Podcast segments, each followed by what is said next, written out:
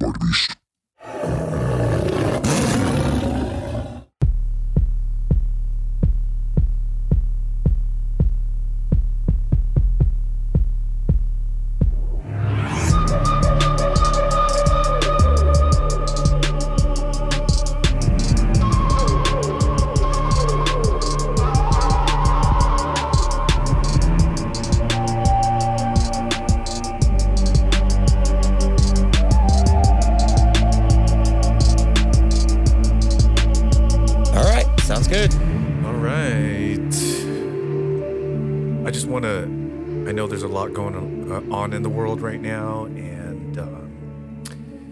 it's a very mixed feeling on everything that's going on. And I wanted to address this one thing that I don't know if a lot of people are addressing this, but um, Carlo got his stripe over the weekend, and uh, I think it's a huge deal because being a black belt in multiple martial arts is not easy. And for you to go through all those different martial arts and have a uh, Brazilian Jiu Jitsu black belt, I think that in its own deserves its own uh, acknowledgement. So, congratulations to Hey. the Mighty Beast podcast's uh, number one black belt, Carlo Valero, Thank you, aka Pinoy Gangster.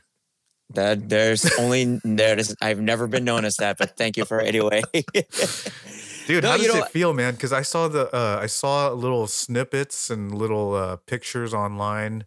I didn't want to congratulate you because I wanted to talk to you about it today, but okay. um, it it I from my point of view, me being a martial artist, uh, being a black belt in something is is a great goal to have. But the cool thing about you is that you've you you don't really care about the belts and you don't care about all that stuff. It's all knowledge based, and you just want to get better as a martial artist, as a person, and everything.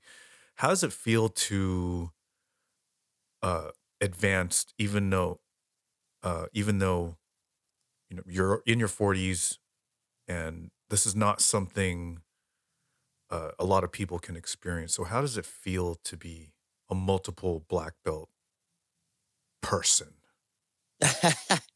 well, well, first, like we should like. Well, first of all, thank you, Sean. Really Mhm. appreciate Yeah, the acknowledgement.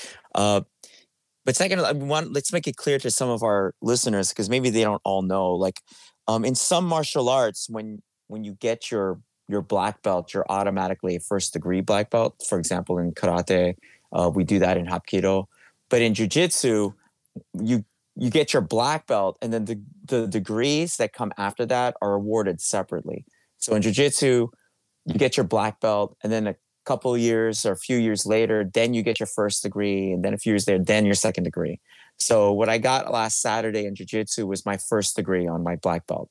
Um, Yeah. and so what I kind of what we kind of joked with the because a training partner of mine, uh, Kevin, also got his first degree. It was just we kind of looked at each other. It's like I guess that just means we're one of the older black belts in this gym now. I guess it just means we we stuck around. Um, but uh, to get just a little bit serious, and just for briefly, because I don't want to be too serious. Uh, you know, I've in my martial arts career, I've just been super fortunate to be around teachers that were knowledgeable, but also number really most significantly generous with their time and energy. Uh, I would not be where I am in terms of uh, martial arts training, martial arts knowledge without uh, the coach, the different coaches, the different teachers, and the different training partners I've had in my life that have kind of gotten me here. I've been basically the beneficiary of other talented people's generosity and energy. You know, Yeah. so it feels weird when people say, "Oh my God, you you went through so much." When you put it that way, it kind of sounds like, "Oh yeah, that is kind of like a lot of black belts," but it didn't really seem that way as I was going along because everyone that I've come I've run into in my martial arts career just been so generous and just so giving with their time and their knowledge and sharing that with me Yeah. and uh, I've just been very fortunate. And so when we had our belt ceremony on Saturday, you know, you look at it, everybody um, getting their stripes, some people getting promoted to blue belt, some people getting promoted to purple, brown. We awarded someone their black belt on Saturday as well. It, you know, it it helps for me to be in that kind of envir- environment to kind of shake me up a little bit because my life is weird. My martial arts life is weird. Like not everybody who's trained in martial arts has, has gone through the same experiences as I have. And I've kind of been surrounded by it for most of my adult life. And so it's easy for someone like me to get jaded in those types of situations where it's just, oh, it's just a belt, you know yeah, what I mean? Yeah. Or it's just a stripe. But for other people, I have to remind myself, you know, that is not just a stripe. That is not just a belt for some people that's like hours of commuting or like you negotiating time with your family so that you could have this training time for yourself yeah you know for some people it's like i needed to drop the kids off at the grandparents and so they needed to be babysitters for me for four hours a week just so i could do this whatever thing it is that they don't understand and so i want to congratulate everybody that got their belts that got their stripes and that I want to acknowledge the, all the work that you put in to make that happen. And also just like encourage you to know and encourage you um, to keep going and uh, to also thank all of your family members and friends that helped make that happen. Yeah, man. Dude, that's awesome, man. I also uh, saw that Stephen Quach got his uh, stripe on his brown belt, which yeah. is cool because I only I've only known Stephen Quach for a little bit, and that's cool to know that you know he's. I didn't know that he was a brown belt. Yeah, um, yeah. Hopefully, hopefully, I'm thinking if he could keep training and stays healthy, uh, hopefully he could get his black belt later this year. Yeah. That's my hope. I'm not. I'm not saying that's gonna happen, but uh, that's my hope. Dude, that'd be sick. Hopefully, I, hopefully I didn't jinx it by saying it out loud. and then uh, another homie, old school homie. Uh, who was it? Uh, Emily Sue, she got her uh, blue belt, yeah? She got her blue belt, yeah. That's a huge step forward as well. So shout out to Emily Sue. Uh, anyone else? And our guy Dave Fong, we talked about him last oh, week. yeah. He's get, he's going to he wasn't able to make it actually last Saturday Fuck. to the belt ceremony. There was um uh, a family thing he had to go take care of. Okay. Uh, and you know he has to go through a lot to be able to be able to be able to tr- actually train you know he owns yeah. his own business he's got a he's got a family so the plan is for him to be awarded uh, his black belt in front of the team on saturday in an informal uh, ceremony. So congratulations to dave. Maybe we'll do an Dave, informal man. gauntlet to him or two. I don't know. Even though we've done away with gauntlets. How was how was your weekend though? Oh man, it was it was okay. We're we had I mean, like I said, we had this whole thing planned over the weekend because it was Memorial Day, and my kids ended up getting getting catching cold, so we had ah. to just make sure everything was cool. We tested them before all that, so they've been out of school for a while, and then uh, pretty much a whole week, which kind of sucks. They actually went back to school today. Okay. Um, but uh, we had to cancel pretty much everything. But you know, we went to parks here and there. So we we went to a, diff- a lot of different parks. You know, stuff that was like less populated, just keeping them away from people. And yeah, um, is your is your older kid still skateboarding? Oh yeah, I mean, you know, it's right kind of a mix on, at man. this point because whenever we do go to skate park, he's he's down for it. But uh now he's just you know these kids just have so much energy and like interest in multiple different things. So it's we're always right. just trying to keep them busy because they're they're into one thing, then they're into the other. So I'm just glad yeah. that training Muay Thai is part of that uh, that part of his life. So right, right. But yeah, we talked about um, the importance of like martial arts and children. We always talk about that, and um, I'm I'm always trying to preach that it's, I almost preach it like it's a religion, you know, like oh you you should. I never say you need to put your kid in the martial arts, but um, yeah, just I can't wait until I always always uh, have this vision of like ten years from now. Let's see if we'll, we'll compete on the same uh, jujitsu uh, competition or something like that. Uh, dude, know? that'd be that'd be sweet. Remember man. we were talking about like, that? Let's see. Yeah, so like yeah. in ten years he'd still be a juvenile, obviously. Yeah. And in ten years you'd be what what is that? Master Masters six, eight. Masters eight. you'd be 54, 55. Dude, if Megaton can keep going, come on. No, I got I got a kids martial arts story. One of um, our parents in Hapkido um, pulled me aside. He said, "Hey, I want to tell you something. Um, you know, his daughter trains with us. She's seven years old. She Yeah. said um, he said that she was on the schoolyard and you know she was horsing around with a friend, this this boy, and uh, this boy started throwing light, you know, teasingly started throwing light front kick." Front kicks at her, right? Oh you know, my the teasing thing that kids do Here and she go. was like telling him, she's telling him, stop, stop. I'm warning you, stop. And so boy keeps going it. So finally he down block parries the kick Uh, and then round kicks the kid like in the butt. oh, I bet you he's not fucking around anymore. well, it was well, here's what's funny. So like her dad her dad's like asking her, Well, did you hurt him? And and she's like, Oh no, no, no. Like I didn't I didn't try to kick him really hard, but I kicked him hard enough to know that he shouldn't do that. And he hasn't done it since. You know, and- and it- it's what's cool about kids, man. It's like they're still friends. You know what I mean? It wasn't like they held like some grudge. But I was just Yeah, kind of picturing. checked. Yeah, you got to check, but you would be you would laugh, dude, if you saw this little girl. She is like she's tiny.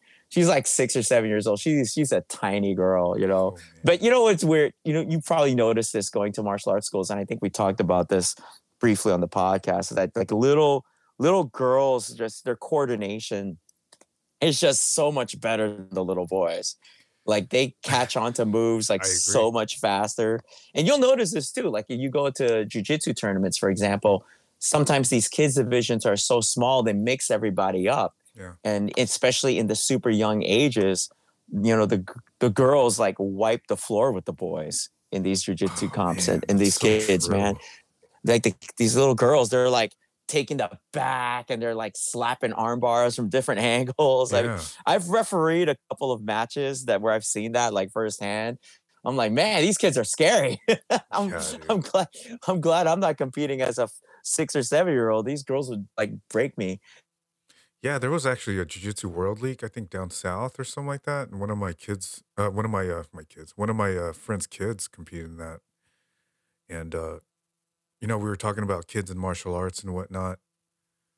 That that type of stuff really resonates to the girls. Like the person I was talking about, her name is uh, Lil Riley uh, Morales, out there from Gracie Baja, uh, San Clemente. She did uh, she did her thing and she won. But I was like I was saying, kids in martial arts, especially the girls.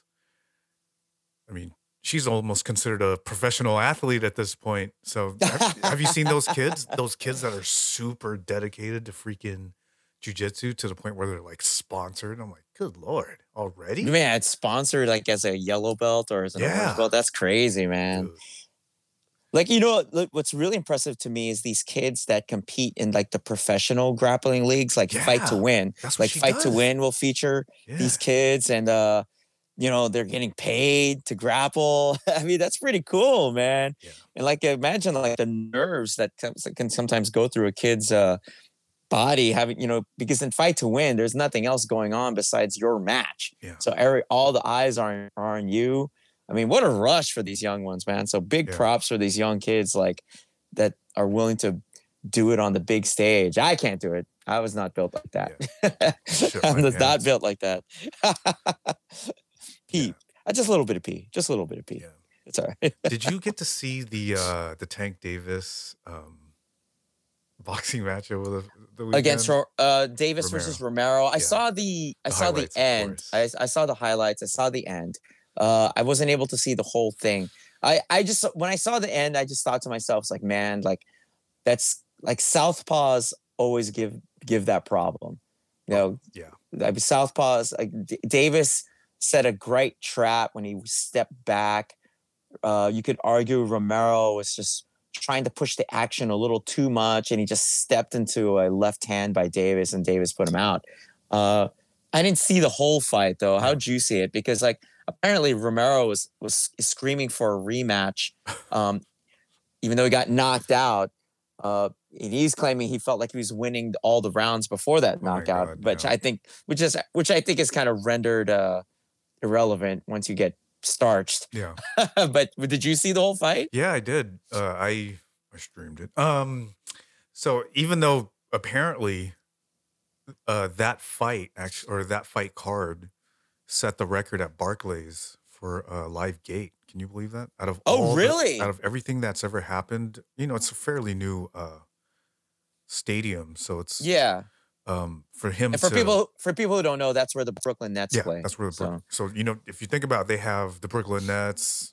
I- I'm not sure if they've been in the playoffs. They have been in the playoffs. So Yes, yes, they have. for. Gervonta Davis as a combat sports fighter, for him to to sell it out like that, that's a huge deal. A lot of people don't know that, but um, the crazy thing about it also is, for, for me at least, I didn't know anything about uh, Romero going in. Like I just saw Friday night that you know there was a fight happening on Saturday, so I was like, oh shit, you know we haven't had anything going on anyway. So when I watched it. Um, this is before I knew that there was so much shit talking or whatever. Oh yeah, yeah. Um, and uh, I watched the fight, and I was, you know, I, I got to watch it without any commentary bias because I was watching my, I was putting my son to sleep as well, hmm and uh, it looked like Romero was actually almost had uh, kind of the game plan to kind of jeopardize what was going on with Tank Davis because you know Tank Davis has always been known as um kind of a, he's he's been known as a finisher. I mean he's he only I think he's only not finished two fights out of his 20 something uh wins, but it looked like Romero was actually figuring him out and he was actually catching him up until that hmm you know that crazy sixth round that happened and you know he got starched. I mean it was pretty bad. You can see it and Yeah, I think the a lot of hyper- yeah and then Yeah, the, The hyper aggression just the got shitty thing him. was when he was walking back to the freaking dressing room they kept the camera on him. It's like dude let him fucking let him do his thing. Like he just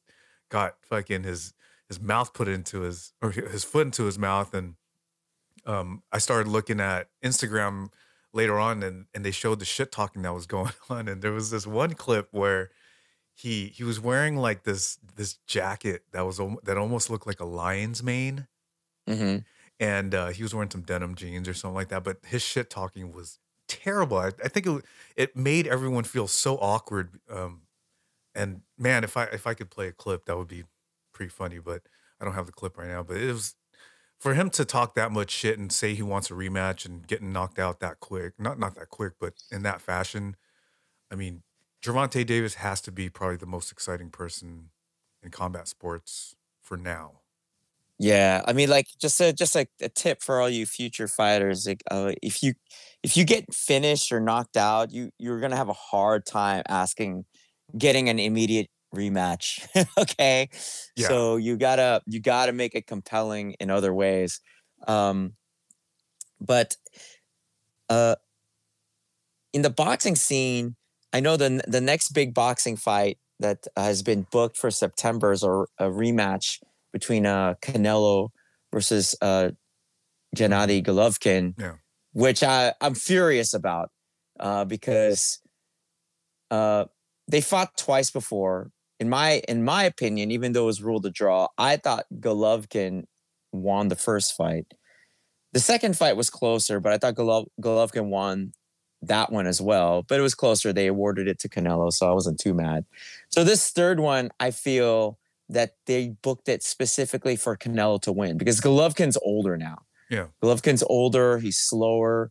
Um, he wants it though because you know I think Golovkin in his heart feels that he has Canelo's number, but they basically um, booked this for Canelo so he has a win after his loss against uh, Bivol Yeah. you know so i i was kind of i was furious that they booked it but i will probably still tune in to watch it in september because i'm a big triple g yeah. fan Dude. i'm a big triple g fan and i hope hopefully he doesn't get too hurt but i mean he's just you lo- if you watch triple g's recent fights uh he i mean the power is still there but he's older and it- it's showing it's showing in his movement Yeah, just like Holly Holm. yeah yeah i mean it's you know father time's undefeated you know how that goes Can I bring up something? You know, I What's up? watched. I ended up watching the Holly Holm fight again without any commentary. I think that what's her name ended up winning. Okay Yeah, Okay. weird. Is it bec- is it because the effect? Would you feel like her strikes were more effective I and think like she did more damage, or I think it was. I think it was more. I mean, you know how you were saying that you know the refs got it right because I mean the refs didn't get it. Uh, the, the refs got the whole like damage bias thing. Like I felt like the commentary also was like kind of kind of pushing me towards Holly at the at, at the same time. It was weird. And you know what was crazy was uh Kenny Florian was the one that said that he he had watched it without the commentary and I was like, "Oh, let me try to do that too since I had some time." But um he was right though, man. Like Mm. I think she did end up winning, but she squeaked it out. Like literally squeaked it out. Okay. And Yeah, anyway, like, I that's don't- that's just that's another conversation, but Yeah, I, I, you know, I don't think it was a robbery, but I just uh, it was close. Um, I think you know maybe people favor certain things, so um, But and you're then right, you know, though, and man. then You're right because Holly did really show her age right there. She looked every Yeah. bit forty. Like yeah, especially after too, especially ha- after the heavy clinching clinch fighting, right? Yeah. It was just she wasn't bouncing around as easily. Um, so and now she got bounced out of the top three ranking in the division, you know, Yeah. because of that loss. So it had repercussions. So we'll see. We'll see what happens with that division. Yeah, we will. Uh, so we have some fights coming up, and I think they're just like rubbing us off until the whole uh, big pay per view comes up. What do you think? Well, I don't know if it's like that type of a tease, but I, I, I, I like, I like these matchups that they have. Uh, the for the UFC fight night uh, this weekend, I do like the the main event and the co-main event. Oh yeah, Uh, I, I and usually, um, the main event is uh, Alexander Volkov versus versus uh, Jairzinho Rozenstruik, and usually I don't get up so much for um, middle tier heavyweights, but in this case, I think the styles of these two makes the the fight really interesting. How do you, how do you see this one going? I feel like the days of like Jairzinho, like Jairzinho just had like this weird come up in the UFC. If you think about it, like he's just he Mhm. was just starching people, but as soon as he got exposed, he's been kind of in uh he's kind of had a little bit of a slump. So Mhm. for him to go against a veteran like Alexander Volkov, and mind you, this is the Alexander Volkov that beat Fabricio Werdum. That's He right. Beat, uh, he was just literally this close to beating Derrick Lewis, and I remember that fighting fight. for the title. That pissed me off. I remember that fight. And I think Alexander Volkov wasn't he also a Bellator like champion, like a heavyweight champ or like I, I, don't am know. not sure. I'm not sure about that, but he did starch Alistair Overeem as well. So Yeah, there you go. And you put that. I mean, look at how many fights he has. He has over forty fights versus Jairzinho Rozenstruik's. I mean, his his striking background is amazing. That's cool, but when you put it all together, I think Volkov just has so many more ways to win. And Mhm. if you think about it, Rozenstruik, if he if he's not striking, he's in trouble. So I think Alexander Volkov doesn't mess around. He uses his striking and his range to kind of keep him at bay. As soon as uh, Jairzinho throws a kick, or if he throws a, a, a weaving or like a wide hook or something like that, I think there's going to be a clinch battle and there's going to be a takedown. Uh, Volkov, I think, is going to be too much. He's just going to be able to move on top, um, all over the place. So I think he pounds him out. Probably finishes him in the second round. I think. Oh wow, look at that. Yeah. Very specific. Very. Very specific. You like, did a play by play. You looked at you took the time stone from the Infinity Gauntlet and made a play by play of how Hey, this don't get me started with how that. this is going to go. you know, I, I'm excited for this fight because you have two primarily strikers, Mhm. But with different approaches based on their body types, right? So Volkov is tall, long, um, and his striking style reflects that. He's very patient. He's got clean combos. He's balanced. Uh, Rozenstruik, more of a kind of stocky build, power delivery, explosion. Right, not so great on the defense, uh, but he can change the game with one punch. You know, uh, so I'm curious because also oh, they have different paces. You know, Volkov tends to take his take his time, even when he's going in for the finish. He's never like wild on his approach when he tries to go into the finish. He's very patient and very reserved, controlling himself so he doesn't uh, throw himself off balance. Whereas uh, Roy, Rozenstruik, if he sees you in trouble, he will blitz you. Uh, I'll say this on paper, I think Volkov should win this handily, but because of the pace that Volkov tends to take, where he's super patient, he might leave an opening for Rozenstruik to like catch him with something. Do you know what I mean? Yes. So I think Rozenstruik does have a chance here. Uh, I don't think it'll end in the second round. I think I think weird things might happen in the in the third round. I think that's when like Rozenstruik will will um, find himself in trouble and he'll have to push the action, and Volkov will have to rely on his countering uh, against Rozenstruik's aggression. So I think it'll be a finish in the third round, but I don't know who's going to win it. I don't know who's. I think on paper it, it should be Volkov, mm-hmm. but Rozenstruik can change things sometimes with his explosion. So so I think a weird thing's going to happen in the third round.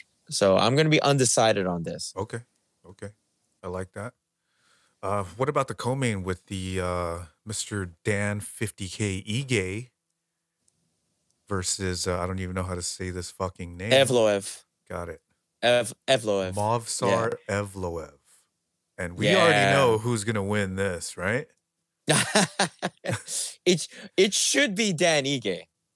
I know. Hey, I know you, you you hear a name that has two V's in it, and Sean, I know you get all starry eyed and you think, "Oh no, they're from they're from the Eastern European bloc or from Russia. They're gonna they're gonna rustle the shit out of them." But yeah, I think uh, when the takedown advantage in terms of takedown ability um, and takedown tenacity, yeah, you would probably tip the scale slightly to Evloev, but. Yeah but Ige's ground game is no joke. Now it will be interesting to see like what happens when Ige's put on his back.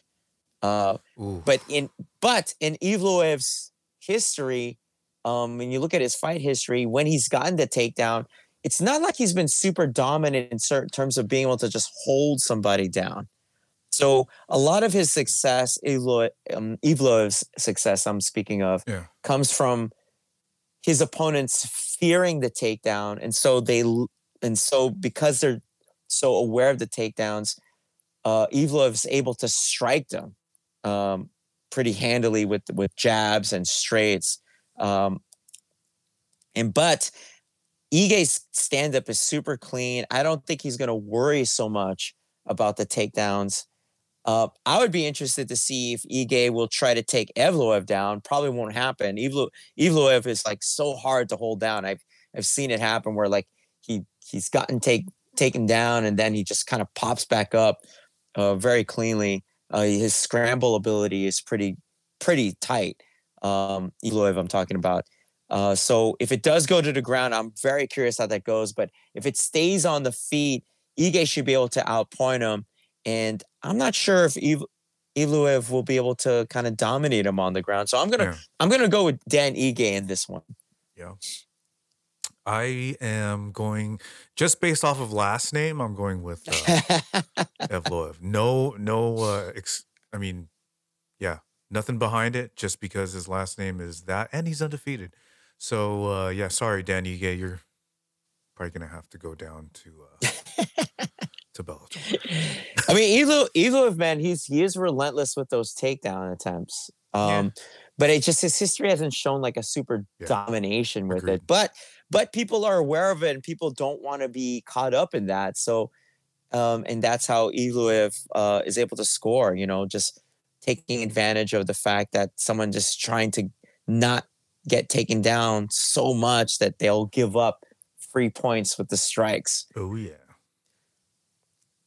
Well, but I think I think it'll be interesting. I think hopefully Ige makes it an exciting fight oh, because oh, uh yeah, because Evloev, like if there's one rub against him is that that maybe some of his past performances haven't been super compelling. Yeah. Even though like, you know, he's won. He's got to try to protect that oh man. I guess. You know, but I'll, I'll, say this though, like thankfully in mixed martial arts, like the undefeated record isn't as important as yeah. it is in some other and like uh, yeah, because like, you know, your career's mm, over. Yeah, it, it, your career's not over just because you have a, a couple of losses. Yeah. So that's that's a great thing about him, about him, about him. I was just uh I was on the the part where I was asking if there's any uh, other fights on the card that uh, Yeah. were compelling to I Which one are you looking forward so to? I'm looking forward to. I just want to see Alonzo Menifield do his thing, but I think he might get his ass beat because he's going against a fucking Russian. Uh, dime piece. There's always a dime piece fight. Karolina Kowalkiewicz versus uh, Felice Herrig. Uh, so that's my dime piece fight of the night. Yeah, Um, let's. I'm gonna talk about that one just for yeah, a brief let's go. second. Like you know, so like uh, Felice Herrig came comes from a Muay Thai and kickboxing background. Yeah. Uh, one of the reasons why I became a fan of Kowalkiewicz is because her background was from uh, uh, uh, Sanda. So she did Oh. uh, Chinese Sanshou was was that. her original combat sports background. So she's one of the few uh, MMA uh, fighters that could effectively throw uh, uh, side kicks and leg, spinning back yeah. kicks, you know, and she's super fast. I think this fight between um, these two is kind of like a a close the chapter type of fight because they're both. I think they're both. You could argue of, of kind of a previous generation of fighters Yeah. that like you know that transferred over from a different kind of combat sport and couldn't quite make it to the upper echelons of Yeah. MMA. So I find it interesting that both of these two um, are matched up together because they're they- you know you almost think of it as just knew like it. matchmaker news like these two are from a previous generation a previous type of skill set that you know they're not really part of the new modern uh mma fighter uh kind of uh wing of things uh felice herrig was kind of haunted by the fact that she's not really super well rounded as an mma Yeah. fighter. And Kowalkiewicz was kind of haunted by the fact that she doesn't really have a ton of power. She has finishes, but when she went up against another power striker, um, it just showed uh, that she was just lacking in that department Yeah. and showed that there are levels to this. So I, I'm curious to see how this how this fight kind of goes. Um, I'm not rooting really one way or or another, uh, but it's just kind of like I don't know. Like oh, I think the loser of this one kind of starts looking at um, maybe signing up for Bellator or something. I don't know. but, uh, No, no. but that's worse, how that's how I kind of look at Like, dude. BK They're gonna oh, go fucking uh, bare knuckle. oh my, Are they're gonna face Paige VanZant in AEW Pro Wrestling or something. Uh, but uh, but yeah, so so I'm I'm looking forward to that fight because it's just like, hey, you know, I'm, I'm a fan of both these fighters, but I'm also kind of ready to say goodbye to one of them or both of them in terms of being Yeah. them being mainstream M- MMA stars.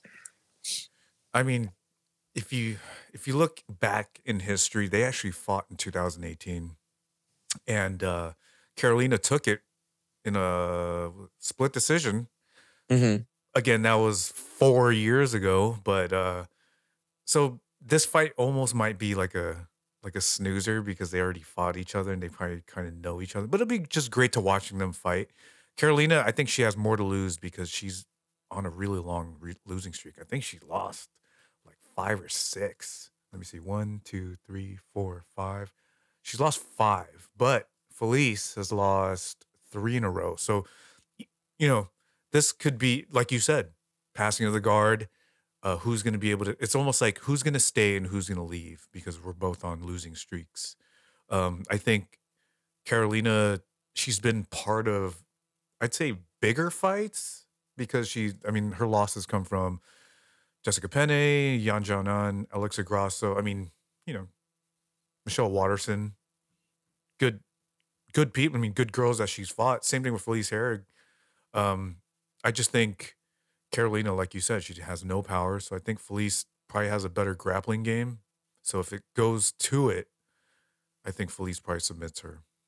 I'll give it to Kowalkiewicz for this one, just for the slight speed advantage. I think maybe she'll be able to outpoint her over three rounds.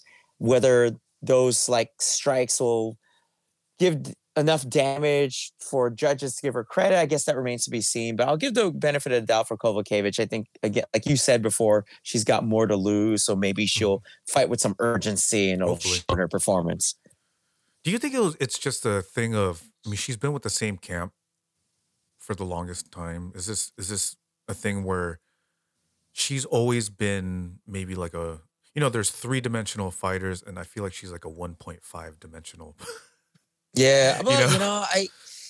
it's hard, especially yeah. you know she's an overseas fighter, uh, so it's not like you know, like I mean, you know, like for she's also from Poland, like yeah. Joanna Jędrzejczyk is, but you know, you know, Jędrzejczyk became a champion, and like after having all those resources, you know, moved everything to Florida. Uh, but you know maybe you have to get that level of success to be able to make a move like that kind of even feasible for somebody yeah so um it's hard it's hard so so i don't i don't know what it is it, it could be sometimes certain people have a physical and mental ceiling as well in terms of what their ability is compared to the the fighting league that they're a part of uh so it's kind of sad to say but that might just be her case some people just don't have it yeah Uh, other notable fights on the card. We see. Let me see. Other notable fights that we did not like, look at at hmm. all beforehand, and we don't really care about.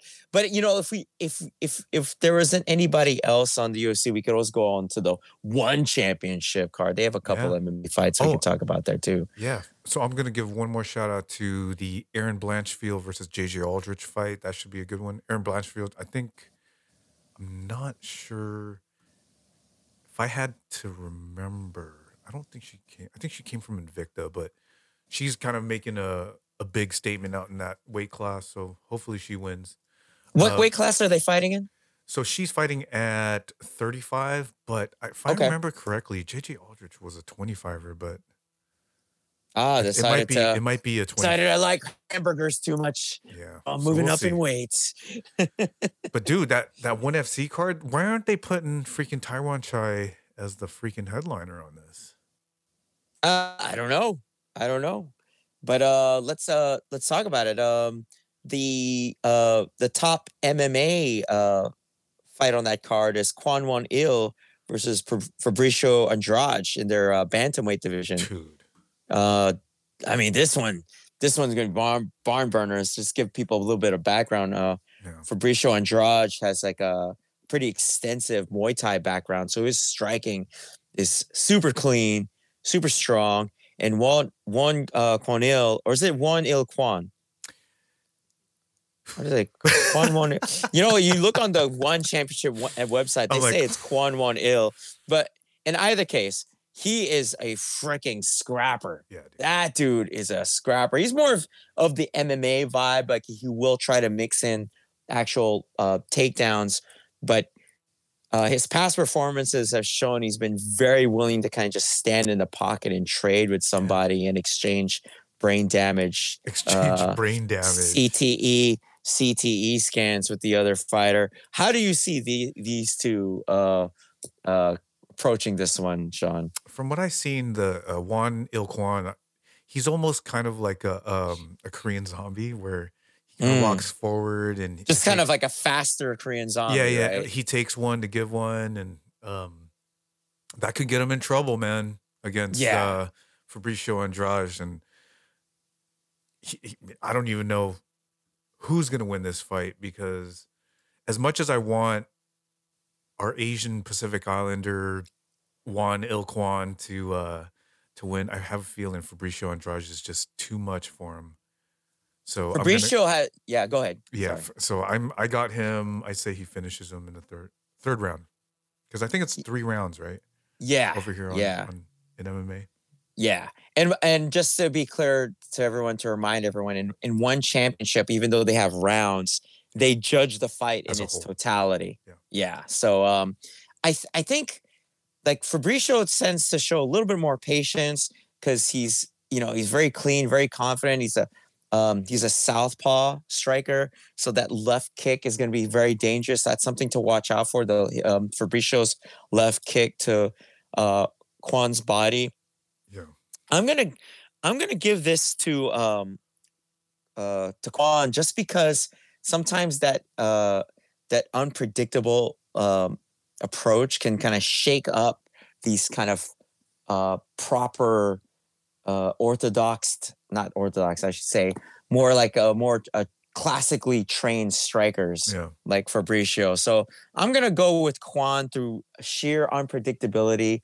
They both have power. I, I guess I would give maybe the slight power advantage to Andrade, but uh, Kwan has been able to put people away with body shots. Yeah. Um, so I'll, I'll just say I'll go with uh, Oh. Kwan by second round finish. Dude. Imagine if it was a fucking body shot too. I wonder what the odds are. Like, You know they both they both have body shot finishes they on do. their record too. So that, like yeah. so the power's there. The power's there. Yeah. And Uh, I think uh, another fight I want to let's talk about Yeah. because we're both jujitsu. We've both trained in jujitsu. Is uh, uh, Marcus Buchecha Almeida Oh yeah. uh, is having his like second MMA fight against Simon Carlsen from Australia. Uh, for those who don't know, uh, there was a time in um, in competitive jujitsu where Buchecha was the guy, yeah. like the guy in jujitsu, like uh, just beating everybody, uh, multiple worlds, uh, multiple Pan Ams. Um, now he made the mo- the pivot to MMA, um, and he's fighting uh, Simon Carlsen, who's uh, a fighter and also a trainer. He owns, I think he owns his own gym out in Australia. Does he? uh, Yeah, so uh, Why would you sign up for this? Well, you know, it's a big name. Uh, it's just right across the pond there. He's in Australia. Just want to take the boat, take the boat over to Singapore, get Does this paid fight. motherfucker have even a record? Come on, man. I, you know, I don't know. I don't know. Like, I'm so this look is only for it. this is only uh uh Buchecha's uh second MMA. That's what is I'm this, saying. They're, Is this they're a- throwing a only second? motherfucking can. Already. This is just a this is just a feed, right? They're just Oh, yeah. feeding Buchecha somebody. I think so. I mean, you got one of the biggest personalities in jujitsu, and you know they're trying to get everyone that they can get. hmm Look at fucking Tonon and Aoki. They ended up losing. They're still gonna get paid a shit ton of money. But fuck, man. Hopefully, hopefully Buchecha wins and he puts on like a really good show. Yeah, you know, and I know like uh, you know, um, fellow uh, jujitsu players are gonna be like tuning in because you know they always love to see representatives of the art do well in uh, in MMA to kind of help justify all their time on the mat. oh man. and then one more for me. Okay. His name is Yodkaikaew, aka Y2K. Fairtex. I don't know if this is MMA or if this is uh, Muay Thai. I think it's MMA. Oh, He's- yeah. He, Y2K Oh, he's fighting- versus okay. Gary Mangot. Mangat. Mangat. Don't tell me he's. Filipino. Let's see if he's Filipino. And he's not. he's from Canada. Well, he might be a Filipino from Canada. I know. No, he's They too, do have I a Filipino he's too population from brown to be He Filipino. said, "Whoa, hello, hold on, hold on, calm down here." Um, but yeah, I mean, I don't know how much. I mean, those the Fairtex MMA program. I mean, they got Stamp all the way to the world title. I mean, they're obviously known for their Muay Thai. So hopefully, because this dude got, I mean, Y2K ended up getting fucked last in, in his last fight, but uh, we'll see. Well, We'll see. Yeah, well, well, for a lot of these like Muay Thai practitioners and kickboxing fighters, you know, a lot of times, like, they have a hard time finding fights in those sports, and so MMA is always looking for new talent. Like, people forget that how relatively young MMA is as a sport. True. So these promotions are always looking for for talent, and they're always looking for. And if you're a fighter, you're looking for fights. You can always find a fight in MMA if you're willing to make the jump True. and so that's you know and if you if you're not fighting you're not getting paid so these guys are you know they're trying to make money you know they're trying to get paid over Seriously.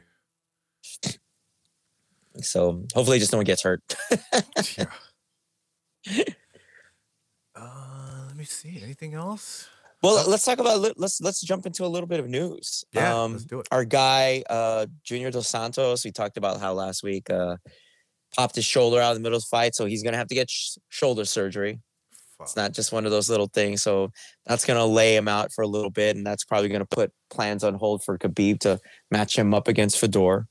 Um, I- have a, I have a question for you on this. Sure. Um, so you know, I kind of talked to, I, just spoke on, talked to, I spoke on how young MMA is as a sport, and one of the side effects of that is that there's not a lot of top level MMA camps, you know, around the world. So you find that a lot of these top tier fighter, a lot of these top tier fighters, like they train together or they know they're they know other people that train at other gyms. Like everyone, it's like a, it's a small world. It's a small circle. Mm. But anyway, the current um, bantamweight champ uh, Aljamain Sterling uh, made a comment that you know his teammate uh, Merab Dvalishvili um, is coming up in that division, and that if he wins his next fight, um, Aljo says he might move up a weight class so that his uh, his teammate can uh, fight for the title. Like uh, basically, Aljo saying that he'll vacate the title Damn. for his teammate. I mean, fucker, man. That's like this does this doesn't happen in boxing. You know Yeah. what I mean? This doesn't really happen in like in kickboxing or in Muay Thai. Or maybe it does happen in Muay Thai. I just I've never heard of it. But you hear about this sometimes people running into teammates a lot in MMA. And again, it's Yeah. because the circle is so small. There's not a lot of top gyms. So a lot of these top fighters end up training with each other. Like, what's your thought on that? I mean, it makes sense. I mean, MMA has grown so much that look at ATT. They have people over there where it's getting too crowded to where there's just too many Mm. good people there Yeah. to the point yeah. where champions and former champions have to move out. So um, it's it's a given. It's going to happen, and I think that's pretty admirable from Aljo. I mean, who knows how hard it is for him to cut down to that weight also because he's a big dude Mhm, for the weight mhm. division, and he he could be a featherweight at this point. Right, Um, right. Not sure how he would do against the Maxes and the um and and like the or, or, yeah, the, Volkanovski, the champ. it, and the Ortegas. You know, like Right, right. Those guys are getting much taller, which is crazy because you know Ortega he could fight at, at lightweight.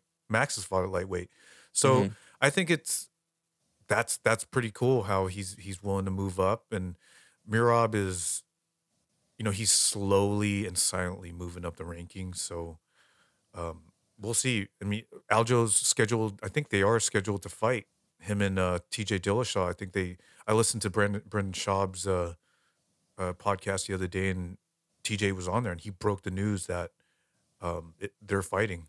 Okay. So right. it'll that's gonna kind of dictate what's gonna happen because dude, TJ, you know, he's a vet and granted that he he he got popped for whatever he was doing and he owned up to all that stuff, but he's no easy go, man. And for him to be that close to a title shot and a lot of you know, uh Aljo's been through a really tough year and really kind of validated his his win finally over Yan and Yeah.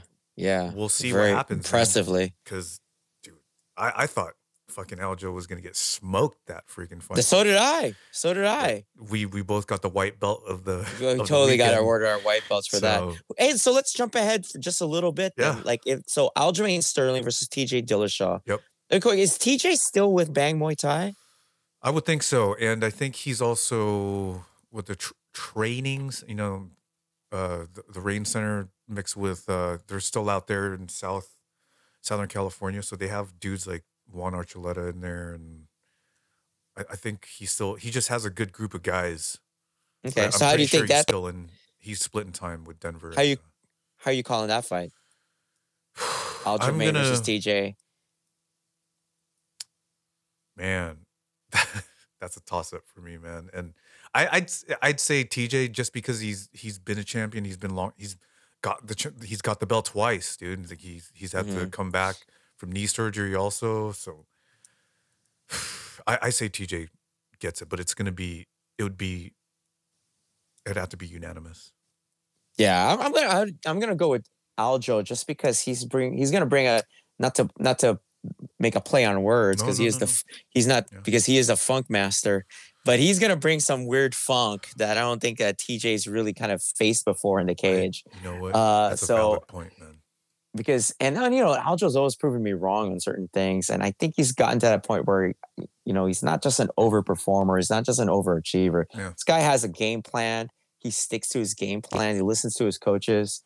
Uh, he's a legit champ, uh, and I just kind of feel after all this time like I'm like this might be like the last run for TJ, obviously, Yeah. So he may feel like his back is against the wrong, but against the wall. But if Sterling is feeling like he's going to move up a division so that his teammate has a shot at the title, he might feel like his back is against the wall. That's true. You know, he wants to go into featherweight on a win. He does. He's not yeah, trying yeah. to leave bantamweight um, as a loser. Yeah. So you get a title like, shot right away if you. yeah. so right. like I think I think I think I'm gonna go with Aljo on this one. Nice. Um, and one last last bit of news it just got announced recently that uh, July 16, uh, uh, T City Brian Ortega is fighting Yair Rodriguez. That's you know, we were talking. We were. Scrap. Yeah, we were. We were talking about. Um, Fuck. This division. It's on July 16th. It's gonna air on ABC. So this will be really? free. Yes. So this will be on free TV for everybody. This will be like the third uh, fight card ABC has aired for the OC. That's a good fight to um, put out to the I think, public, man. I think it's a great fight because when you talk about like um, Yair Rodriguez, you're talking like excitement, almost too exciting. he tires himself out, but uh, excitement against another exciting fighter, and Brian Ortega is trying to get back into the uh, the title picture over here. So that that's that's some good news, I think, for the MMA world. Dude, totally. You training today? I am training today. I'm about to run out to jujitsu, try out this first degree stripe, uh, see if it makes my see if it makes my top gain any any heavier, go. see if it makes my guard any better. Probably won't, but whatever. Maybe people will treat it like I'm better and uh, they'll just uh, give me the submissions that I want. it's like it's like stickers on on rice rocket cars. It adds five horsepower.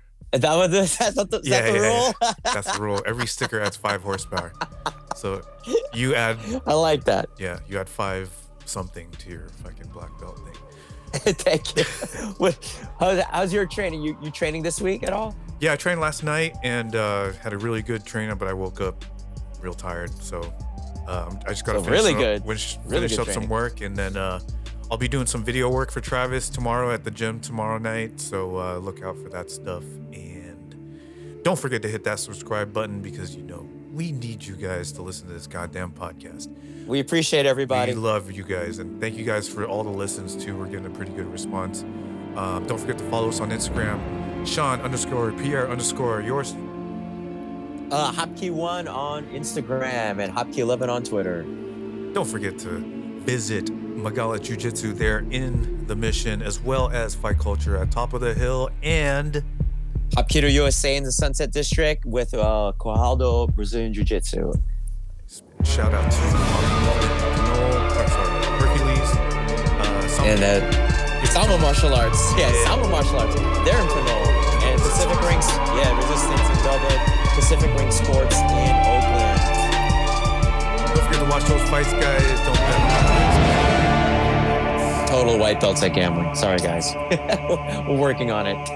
Take care, guys. Have a good weekend. Stay safe. Peace.